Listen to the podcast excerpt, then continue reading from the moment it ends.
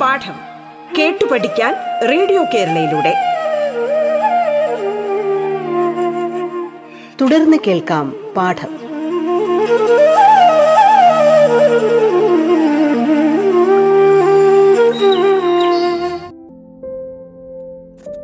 Radio കേരളയിൽ നിങ്ങൾ ഇപ്പോൾ കേൾക്കുന്നത് പാഠം എന്ന പരിപാടിയാണ്. നിങ്ങൾക്കൊപ്പം ഞാൻ Siju George Pattom saint Mary's higher secondary സ്കൂളിലെ ഫിസിക്കൽ സയൻസ് വിഭാഗം അധ്യാപിക എട്ടാം ക്ലാസ്സിലെ അടിസ്ഥാന ശാസ്ത്രം ഒന്നാം ഭാഗത്തിലെ ഊർജതന്ത്ര പാഠമായ ചലനത്തെക്കുറിച്ചാണ് നിങ്ങളിപ്പോൾ കേട്ടുകൊണ്ടിരിക്കുന്നത്. ഇപ്പോൾ നമ്മൾ വേഗത്തെക്കുറിച്ചും പ്രവേഗത്തെക്കുറിച്ചുമാണ് പറഞ്ഞുകൊണ്ടിരുന്നത്. വേഗം ഒരു അതിശയ അളവാണെന്ന് നമ്മൾ പഠിച്ചു. ഇനി സമവേഗവും അസമവേഗവുമുണ്ട്. Uniform speed and non uniform speed. പേരുകൊണ്ട് തന്നെ നമുക്ക് എന്തെന്ന് മനസ്സിലാക്കാൻ സാധിക്കും. എന്താണ് യൂണിഫോം സ്പീഡ്? അഥവാ സമവേഗം. ചലനത്തിൽ ഉള്ള ചലനത്തിലുള്ള ഒരു വസ്തു. തുല്യ സമയ ഇടവേളകളിൽ തുല്യ ദൂരം സഞ്ചരിക്കുന്നുവെങ്കിൽ ആ വസ്തുവിന്റെ വേഗം സമവേഗമാണ്. എന്തൊക്കെ വേണം? തുല്യ സമയ ഇടവേളകളിൽ തുല്യ ദൂരം സഞ്ചരിക്കണം. എന്നാൽ തുല്യ സമയ ഇടവേളകളിൽ തുല്യ ദൂരമല്ല സഞ്ചരിക്കുന്നതെങ്കിൽ ആ വസ്തുവിന്റെ വേഗം അസമ വേഗമാണ് അപ്പോൾ വേഗം എന്ന് പറഞ്ഞാൽ എന്താണ്? ദൂരം ഭാഗം സമയം.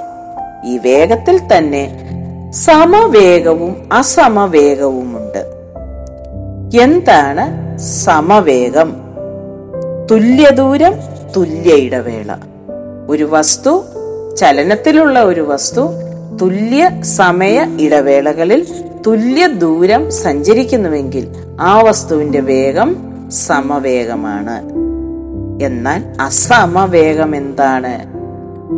തുല്യ സമയ ഇടവേളകളിൽ തുല്യ ദൂരമല്ല ആ വസ്തു സഞ്ചരിക്കുന്നതെങ്കിൽ ആ വസ്തുവിന്റെ വേഗം അസമവേഗമാണ്. ഇനി എങ്ങനെയാണ് ശരാശരി വേഗം കണ്ടുപിടിക്കുന്നത്? ഒരു അസമ വേഗത്തിൽ ശരാശരി വേഗം നമ്മൾ എങ്ങനെ കണ്ടുപിടിക്കും? അതിന് സഞ്ചരിച്ച ആകെ ദൂരത്തെ സഞ്ചരിക്കാൻ എടുത്ത ആകെ സമയം കൊണ്ട് ഭാഗിച്ചാൽ ശരാശരി വേഗം കിട്ടും. എന്താണ് ശരാശരി വേഗം? സഞ്ചരിച്ച ആകെ ദൂരം ഭാഗം സഞ്ചരിക്കാനെടുത്ത ആകെ സമയം. വേഗമെന്ന് പറഞ്ഞാൽ ദൂരം ഭാഗം സമയം. ശരാശരി എന്ന് പറ ശരാശരി വേഗം എന്ന് പറഞ്ഞാൽ എന്താണ്? ആകെ സഞ്ചരിച്ച ദൂരം. ഭാഗം സഞ്ചരിക്കാനെടുത്ത ആകെ നിയമം. ഇനി നമുക്ക് പ്രവേഗത്തിലേക്ക് പോകാം. നമ്മൾ പഠിച്ചു സ്ഥാനാന്തരം ഭാഗം സമയമാണ് പ്രവേഗം. അതൊരു സദിശ അളവാണെന്നും പഠിച്ചു. പ്രവേഗത്തിൽ നമുക്ക് സമപ്രവേഗവും അസമപ്രവേഗവും എന്താണ് സമപ്രവേഗം? Uniform velocity. അസമപ്രവേഗം. Non uniform velocity. എപ്പോഴാണ് ഒരു വസ്തു യൂണിഫോം വെലോസിറ്റി സമ വേഗത്തിലാ സമപ്രവേഗത്തിലാകുന്നത്? എപ്പോഴാണ് ഒരു വസ്തു അസമപ്രവേഗത്തിലായിരിക്കുന്നത് നമ്മൾ പറഞ്ഞു പ്രവേഗം ഒരു സദിശ അളവാണെന്ന്. അതായത് പ്രവേഗത്തിന് എന്തുണ്ട്? ദിശ കൂടിയേ തീരൂ. ദിശയില്ലെങ്കിൽ അത് പ്രവേഗമല്ല. പ്രവേഗം നേർരേഖയായിരിക്കണം. ആ നേർരേഖയിൽ അതായത് സ്ഥാനാന്തരത്തിൽ യൂണിറ്റ് സമയത്തിലുള്ള സ്ഥാനാന്തരമാണ് പ്രവേഗമെന്ന് നമ്മൾ പഠിച്ചു കഴിഞ്ഞു. അപ്പോൾ പ്രവേഗമെന്ന് പറയുന്നത് എന്താണ്? നേർരേഖ ദൂരത്തിലായിരിക്കണം. അതായത് ചലന ദിശ മാറിക്കൊണ്ടിരുന്നാൽ ആ വസ്തുവിന്റെ പ്രവേഗവും മാറിക്കൊണ്ടിരിക്കും. അപ്പോൾ ഒരു വസ്തുവിന്റെ ചലന ദിശ മാറിക്കൊണ്ടിരുന്നാൽ ചലന ദിശ മാറിക്കൊണ്ടിരുന്നാൽ ആ വസ്തുവിന്റെ പ്രവേഗം മാറിക്കൊണ്ടിരിക്കും. കാരണം പ്രവേഗം എന്താണ്? പ്രവേഗം ഒരു സദിശ അളവാണ്. ദിശയുള്ള അളവാണ് പ്രവേഗം. ആ പ്രവേഗത്തിന്റെ ദിശ മാറിക്കൊണ്ടിരുന്നാൽ സ്വാഭാവികമായിട്ടും എന്ത് സംഭവിക്കും? വസ്തുവിന്റെ പ്രവേഗവും മാറിക്കൊണ്ടിരിക്കും. ഇനി ഒരു വസ്തുവിന്റെ സ്ഥാനാന്തരത്തിന്റെ അളവ് തുല്യമായ ഇടവേളകളിൽ തുല്യമായിരുന്നാൽ അതുപോലെ തന്നെ അത് ഒരേ ദിശയിൽ സഞ്ചരിക്കുകയും ചെയ്താൽ ആ വസ്തു എങ്ങനെയാണ്? സമപ്രവേഗത്തിലാണ്. ഒരു വസ്തുവിന്റെ സ്ഥാനാന്തരത്തിന്റെ അളവ് തുല്യമായ ഇടവേളകളിൽ തുല്യമായിരിക്കുകയും ഒരേ ദിശയിൽ സഞ്ചരിക്കുകയും ചെയ്യുമ്പോൾ ആ വസ്തു എങ്ങനെയാണ്? സമപ്രവേഗമാണ്. എന്നാൽ വേഗം ദിശ എന്നിവയിൽ ഏതെങ്കിലും ഒന്ന് മാറിയാൽ ആ പ്രവേഗം എന്തായി മാറും?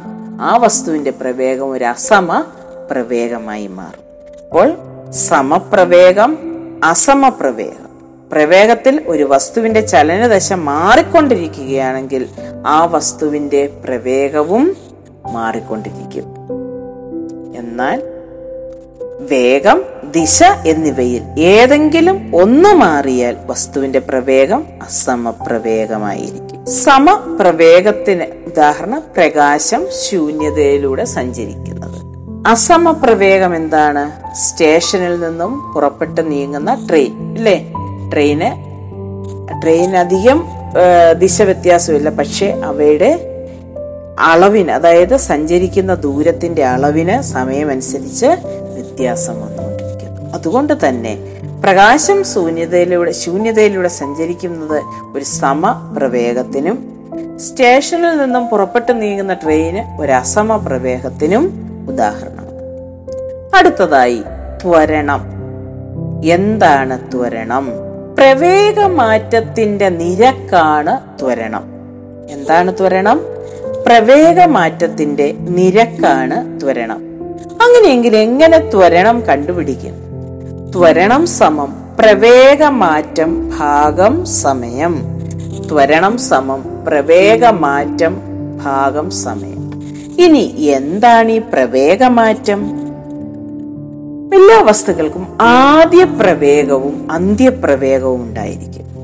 ഒരു വസ്തു നിശ്ചലാവസ്ഥയിൽ നിന്നും യാത്ര ആരംഭിക്കുമ്പോഴും നിർബാധം താഴേക്ക് പതിക്കുമ്പോഴും അതിന്റെ ആദ്യ പ്രവേഗം പൂജ്യം ആയിരിക്കും.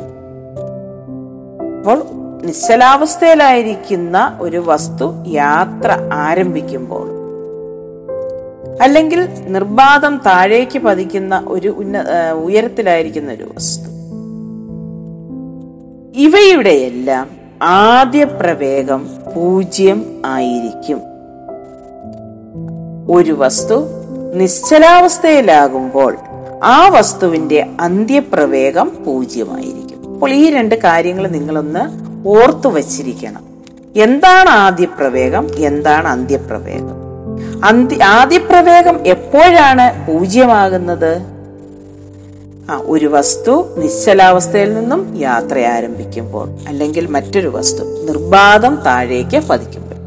ഇനി മുകളിലേക്ക് എറിയപ്പെടുന്ന വസ്തുക്കൾ അതിന്റെ സഞ്ചാരപഥത്തിലെ ഏറ്റവും ഉയർന്ന സ്ഥാനത്തെത്തുമ്പോൾ അന്ത്യപ്രവേഗം പൂജ്യമായി മാറുന്നു.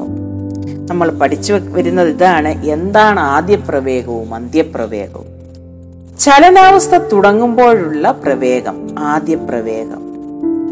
അവസാനിക്കുമ്പോഴുള്ള പ്രവേഗം അന്ത്യപ്രവേഗം എപ്പോഴൊക്കെയാണ് ആദ്യ പ്രവേഗം പൂജ്യമായി മാറുന്നത്? ഒരു വസ്തു നിശ്ചലാവസ്ഥയിൽ നിന്ന് യാത്ര ആരംഭിക്കുമ്പോൾ അത് അല്ലെങ്കിൽ ഒരു വസ്തു നിർബാധം താഴേക്ക് പതിക്കുമ്പോഴും ഇനി എപ്പോഴാണ് അന്ത്യപ്രവേഗം പൂജ്യമാകുന്നത്? ഒരു വസ്തു നിശ്ച നിശ്ചലാവസ്ഥയിലാകുമ്പോൾ ചലനാവസ്ഥയിൽ നിന്നും നിശ്ചലാവസ്ഥയിലാകുമ്പോൾ ആ വസ്തുവിന്റെ അന്ത്യപ്രവേഗവും പൂജ്യമായിരിക്കും.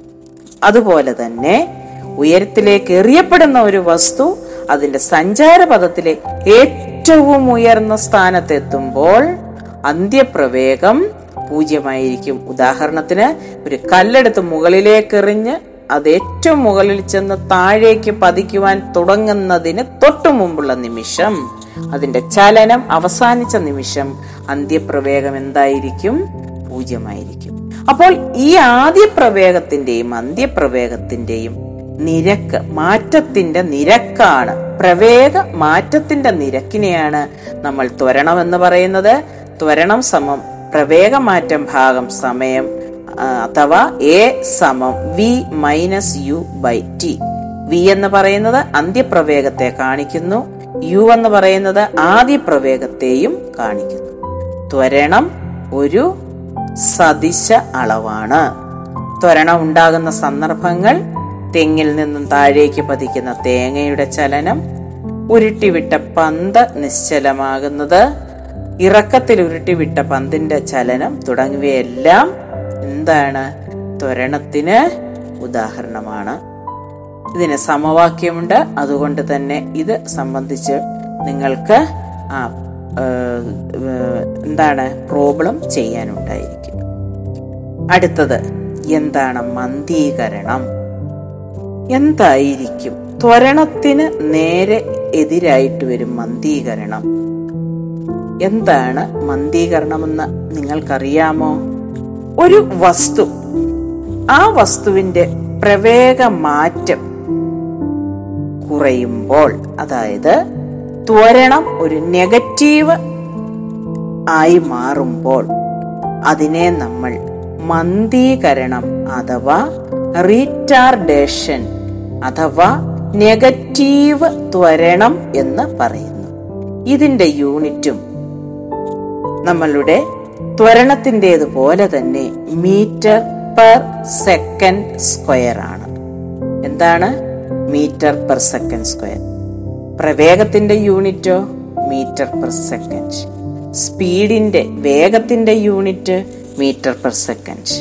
ത്വരണത്തിന്റെ unit metre per second square. അതുപോലെ തന്നെ മന്ദീകരണത്തിന്റെ യൂണിറ്റും മീറ്റർ പെർ സെക്കൻഡ് സ്ക്വയർ. അപ്പോൾ പ്രവേഗം കുറയുമ്പോൾ എന്ത് സംഭവിക്കുന്നു? അവിടെ നെഗറ്റീവ് ത്വരണം നടക്കുന്നു. നെഗറ്റീവ് ത്വരണം നടക്കുക എന്ന് പറഞ്ഞാൽ അതിന് മന്ദീകരണം സംഭവിക്കുന്നു എന്നർത്ഥം. പ്രിയ കുഞ്ഞുങ്ങളെ രണ്ടാമത്തെ പാഠമായ ചലനം ഇവിടെ അവസാനിക്കുകയാണ്. തുടർന്ന് വരുന്ന പാഠങ്ങളുമായി നമുക്ക് വീണ്ടും കാണാം.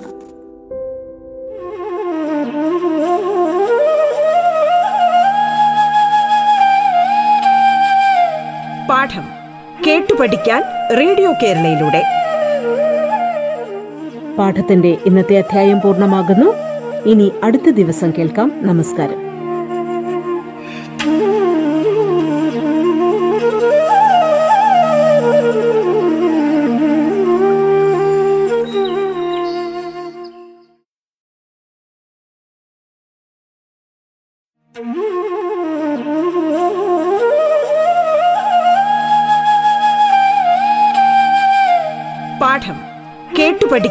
റേഡിയോ കേരളയിലൂടെ.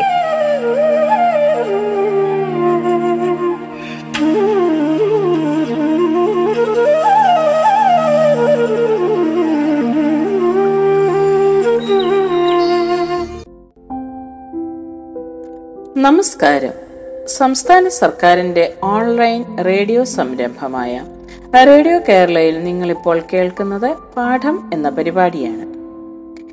പാഠത്തിന്റെ ഇന്നത്തെ അധ്യായത്തിൽ ഞാൻ നിങ്ങൾക്കൊപ്പം Siju George Pattom saint Mary's higher secondary school physical science വിഭാഗം അധ്യാപികൻ. എട്ടാം ക്ലാസ്സിലെ അടിസ്ഥാന ശാസ്ത്രം ഒന്നാം വിഭാഗത്തിലെ ഊർജ തന്ത്രത്തിന്റെ രണ്ടാം പാഠമായ ചലനത്തെക്കുറിച്ചാണ് നാം ഇന്ന് പഠിക്കുവാൻ പോകുന്നത്. ചലനത്തെക്കുറിച്ച് നമ്മൾ പഠിക്കുമ്പോൾ എങ്ങനെയാണ് ഒരു വസ്തു ചലനത്തിലാണോ നിശ്ചലാവസ്ഥയിലാണോ എന്ന് പ്രതിപാദിക്കുന്നത്? മറ്റൊരു വസ്തുവിനെ അടിസ്ഥാനമാക്കിയാണ് നാം ചലനവും നിശ്ചലാവസ്ഥയും പ്രതിപാദിക്കുന്നത്. ഒരു വസ്തുവിന്റെ ചലനാവസ്ഥയോ നിശ്ചലാവസ്ഥയോ പ്രതിപാദിക്കുവാൻ നാം ഏതൊരു വസ്തുവിനെയാണോ അടിസ്ഥാനമാക്കി എടുക്കുന്നത് ആ വസ്തുവിനെ നമ്മൾ അവലംബക വസ്തു അഥവാ റെഫറൻസ് ബോഡി എന്ന് വിളിക്കുന്നു. അപ്പോൾ അടിസ്ഥാനമാക്കി ചലനാവസ്ഥയും നിശ്ചലാവസ്ഥയും പ്രതിപാദിക്കുവാൻ അടിസ്ഥാനമാക്കി എടുക്കപ്പെടുന്ന എടുക്കപ്പെടുന്ന വസ്തുവാണ് അവലംബക വസ്തു ചലിക്കുന്ന വസ്തുക്കൾ. അവയ്ക്ക് സ്ഥാനമാറ്റം സംഭവിക്കുന്നുണ്ട്. അവലംബക വസ്തുവിനെ അപേക്ഷിച്ച് ഒരു വസ്തുവിന്റെ സ്ഥാനം മാറുന്നുണ്ടെങ്കിൽ ആ വസ്തു ചലനത്തിലാണ്. സ്ഥാനം മാറുന്നില്ലെങ്കിലോ? ആ വസ്തു നിശ്ചലാവസ്ഥയിലാണ്. ഇങ്ങനെ ചലിക്കുന്ന ഒരു വസ്തുവിന് സ്ഥാനാന്തരം സംഭവിക്കാൻ അല്ലെങ്കിൽ അത് കുറച്ച് ദൂരം സഞ്ചരിച്ചിരിക്കും. എന്താണ് ദൂരം അഥവാ ഡിസ്റ്റൻസ് സ്ഥാനാന്തരം അഥവാ ഡിസ്പ്ലേസ്മെന്റ് ഇവ തമ്മിലുള്ള വ്യത്യാസം. നമ്മൾക്കറിയാം നമ്മൾ ഒരു സ്ഥലത്തേക്ക് സഞ്ചരിക്കുമ്പോൾ ഇത്ര കിലോമീറ്റർ ദൂരം അവിടേക്കുണ്ട് എന്ന് നമ്മൾ സാധാരണ പറയാറുണ്ട്. അത് ആ സ്ഥലത്തേക്കുള്ള ദൂരമാണ്. അതിന് നേർരേഖ വേണമെന്നോ ഒന്നുമില്ല. അതായത് നമ്മൾ സഞ്ചരിച്ച പാതയുടെ നീളമാണ് അവിടെ ദൂരമായി പറയുന്നത്. അപ്പോൾ ഒരു സ്ഥലത്തേക്ക് ഇത്ര ദൂരം ഉണ്ടെന്ന് പറഞ്ഞാൽ അവിടേക്ക് സഞ്ചരിക്കാൻ ആവശ്യമായ അതായത് സഞ്ചരിക്കുന്ന പാതയുടെ നീളം. അതാണ് ദൂരം. അതിന് ഡയറക്ഷൻ ഇല്ല. അതിന് മറ്റു ഉപാധികളൊന്നും നമ്മൾ പറയുന്നില്ല. നമ്മൾ എത്ര ദൂരം സഞ്ചരിച്ചു? അതാ അതാണ് അതിന്റെ ദൂരമായി ആ നീളത്തിനെയാണ് അതിന്റെ ദൂരമായി നമ്മൾ കണക്കാക്കുന്നത്. എന്നാൽ എന്താണ് സ്ഥാനാന്തരം? ആദ്യ സ്ഥാനത്ത് നിന്നും അന്ത്യസ്ഥാനത്തേക്കുള്ള നേർരേഖാ ദൂരമാണ് സ്ഥാനാന്തരം. സ്ഥാനാന്തരം ഒരു ദൂരമാണ് പക്ഷെ അതൊരു നേർരേഖ ദൂരമാണ്. അപ്പോൾ ദൂരവും സ്ഥാനാന്തരവും തമ്മിലുള്ള വ്യത്യാസം നമുക്ക് മനസ്സിലായി. ദൂരം എന്ന് പറഞ്ഞാൽ നമ്മൾ സഞ്ചരിച്ച പാതയുടെ നീളം. എന്നാൽ നേർരേഖ ദൂരത്തിനെ നമ്മൾ എന്തു പറയുന്നു? സ്ഥാനാന്തരം എന്ന് പറയുന്നു. ഇനി ഈ സ്ഥാനാന്തരത്തിന്റെ പ്രത്യേകത അതിന് ദിശയുണ്ട് പരിമാണമുണ്ട് അളവുണ്ട് ദിശയുണ്ട്. ഇത് രണ്ടും കൂടെ ഉള്ളതാണ് എന്ത്? സ്ഥാനാന്തരം. എന്നാൽ ദൂരത്തിനോ ദിശ പറയുന്നില്ല. അളവ് മാത്രമേ പറയുന്നുള്ളൂ. അതൊരു അതിശ അളവും സ്ഥാനാന്തരം ഒരു സദിശ അളവുമാണ്. ഇനിയും ദൂരത്തിന്റെയും സ്ഥാനാന്തരത്തിന്റെയും യൂണിറ്റ് മീറ്റർ ആകുന്നു. ഇനി നമ്മൾ അതിശ അളവ് സദിശ അളവ് എന്നതിനെ കുറിച്ച് ഒന്നുകൂടെ പറയാം. എന്താണ് സ്ഥാനാന്തരം പ്രസ്താവിക്കുമ്പോൾ സ്ഥാനാന്തരത്തിന് നമ്മൾ ഒരു സദിശ അളവെന്ന് പറയുന്നതും ദൂരത്തിന് ഒരു അതിശയ അളവെന്നും പറയുന്നതിനും എന്താണ് കാരണം? ഞാനൊന്ന് പറഞ്ഞിരുന്നു. എങ്കിലും ഒന്നുകൂടെ ഒന്ന് ശ്രദ്ധിച്ചേ. സ്ഥാനാന്തരം പറയുമ്പോൾ പ്രസ്താവിക്കുമ്പോൾ അത് ആ സഞ്ചരിച്ച നേർരേഖ ദൂരത്തിന്റെ പരിമാണത്തോടൊപ്പം ദിശയും കൂടി സൂചിപ്പിക്കുന്നു. അതുകൊണ്ടാണ് സ്ഥാനാന്തരം എന്തളവായിട്ട് നമ്മൾ പറയുന്നത്? ഒരു സദിശ അളവായിട്ട് പറയുന്നത്. എന്നാൽ ദൂരമോ? ആ സ്ഥലത്തേക്കുള്ള അല്ലെങ്കിൽ നമ്മൾ സഞ്ചരിച്ച ആകെ നീളം മാത്രമാണ് ദൂരം. അതിന് ദിശ പ്രസ്താവിക്കേണ്ട ആവശ്യമില്ല. അത്തരത്തിലുള്ള അളവുകളെയാണ് അതിശ അളവുകൾ എന്ന് പറയുന്നത്. അതായത് സ്ഥാനാന്തരം അഥവാ ഡിസ്പ്ലേസ്മെന്റ് ഒരു സദിശ അളവാണ്. ദൂരം ഒരു ആ ദിശ അളവാണ്. ഇനി ഈ ദൂരവും സ്ഥാനാന്തരവും അളവുകൾ തുല്യമായി വരുന്ന ഒരവസ്ഥയുണ്ടോ? തീർച്ചയായും ഉണ്ടാകാം. എന്താണ്? ഒരു വസ്തു സഞ്ചരിക്കുന്നത് നേർരേഖയിലൂടെ ഒരേ ദിശയിലാണെങ്കിൽ നേർരേഖയിലൂടെ ആയിരിക്കണം ഒരേ ദിശയിലായിരിക്കണം. അതായത് വളഞ്ഞ വഴികൾ കുറുക്കു വഴികളൊന്നുമല്ല.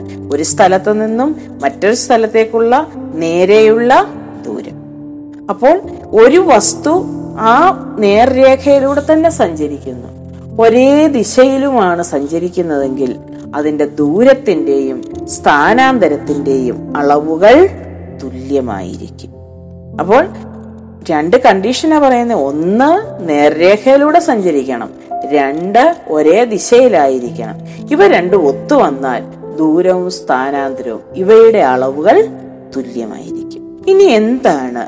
വേഗവും പ്രവേഗവും. ഇവിടെ ശ്രദ്ധിച്ചേ. വേഗം പ്രവേഗം. നമ്മൾ ദൂരം സ്ഥാനാന്തരം പോലെ തന്നെ ഉള്ള വ്യത്യാസം ഇതിനുണ്ട്. എന്താണ് വേഗം? യൂണിറ്റ് സമയം കൊണ്ട് സഞ്ചരിച്ച ദൂരമാണ് വേഗം. അപ്പോൾ ദൂരം എന്ന് പറഞ്ഞാൽ നമ്മൾ സഞ്ചരിച്ച പാതയുടെ നീളം. ആ ദൂരം അത് യൂണിറ്റ് സമയം കൊണ്ട് സഞ്ചരിച്ച ദൂരമായി നമ്മൾ എന്ത് പറയുന്നേ? വേഗം എന്ന് പറയുന്നു. ഇംഗ്ലീഷിൽ നമ്മൾ അതിനെ സ്പീഡ് എന്ന് പറയുന്നു. എന്നാൽ യൂണിറ്റ് സമയത്തിൽ ഉണ്ടാകുന്ന സ്ഥാനാന്തരത്തിന് പറയുന്ന പേരാണ് പ്രവേഗം അഥവാ വെലോസിറ്റി അപ്പോൾ യൂണിറ്റ് സമയം കൊണ്ട് സഞ്ചരിച്ച ദൂരം വേഗം യൂണിറ്റ് സമയം കൊണ്ടുള്ള സ്ഥാനാന്തരം പ്രവേഗം. രണ്ടും തമ്മിലുള്ള വ്യത്യാസം യൂണിറ്റ് സമയം കൊണ്ട് സഞ്ചരിച്ച ദൂരം വേഗം യൂണിറ്റ് സമയത്തിലുണ്ടായ സ്ഥാനാന്തരം പ്രവേഗം. ഇനി വേഗം കണ്ടെത്താനുള്ള സമവാക്യം നമുക്കറിയാം. എന്താണ് വേഗം കണ്ടെത്തുന്നത്? വേഗം എങ്ങനെ കണ്ടെത്തും നമ്മൾ ദൂരം ഭാഗം സമയം. അങ്ങനെയാണെങ്കിൽ പ്രവേഗം കണ്ടെത്താനുള്ള സമവാക്യം എന്തായിരിക്കും? സ്ഥാനാന്തരം. പ്രവേഗം മീൻസ് വെലോസിറ്റി സ്ഥാനാന്തരം ഭാഗം സമയം. അപ്പോൾ ഇതിന്റെ വ്യത്യാസം എന്താണ്? നമ്മൾ സഞ്ചരിച്ച പാതയുടെ നീളം ദൂരം. നേർരേഖാ ദൂരം സ്ഥാനാന്തരം. യൂണിറ്റ് സമയം കൊണ്ട് സഞ്ചരിച്ച ദൂരം വേഗം യൂണിറ്റ് സമയത്തിലുള്ള സ്ഥാനാന്തരം പ്രവേഗം. ഇനി വേഗം ഒരു അതിശയളവും സ്ഥാനാന്തരം ഒരു സതിശയളവുമാണ്. വേഗം എന്ന് പറഞ്ഞാൽ എന്താണ്? ദൂരം ഭാഗം സമയം. അങ്ങനെയാണെങ്കിൽ പ്രവേഗമോ? സ്ഥാനാന്തരം ഭാഗം സമയം. എന്താണ് പ്രവേഗം? സ്ഥാനാന്തരം ഭാഗം സമയം.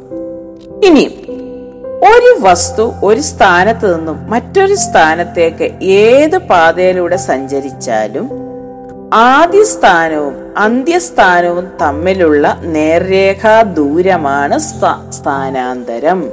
അപ്പൊ ഏത് പാതയിൽ കൂടെ പോയാലും നമ്മൾ പറഞ്ഞിരിക്കുന്ന രണ്ട് സ്ഥലങ്ങൾ തമ്മിലുള്ള നേർരേഖാ ദൂരത്തിനെ സ്ഥാനാന്തരം എന്ന് പറയുന്നു. ഇനി പ്രവേഗം ഒരു സദിശ അളവാണ്. പ്രവേഗം എന്തിൽ നിന്നും വരുന്നു? സ്ഥാനാന്തരത്തിൽ നിന്നും. അതുകൊണ്ട് പ്രവേഗം ഒരു സദിശ അളവാണ്. എന്നാൽ വേഗമോ? വേഗം ഒരു അതിശ അളവുമാണ്. ഇനിയും സമവേഗവും അസമ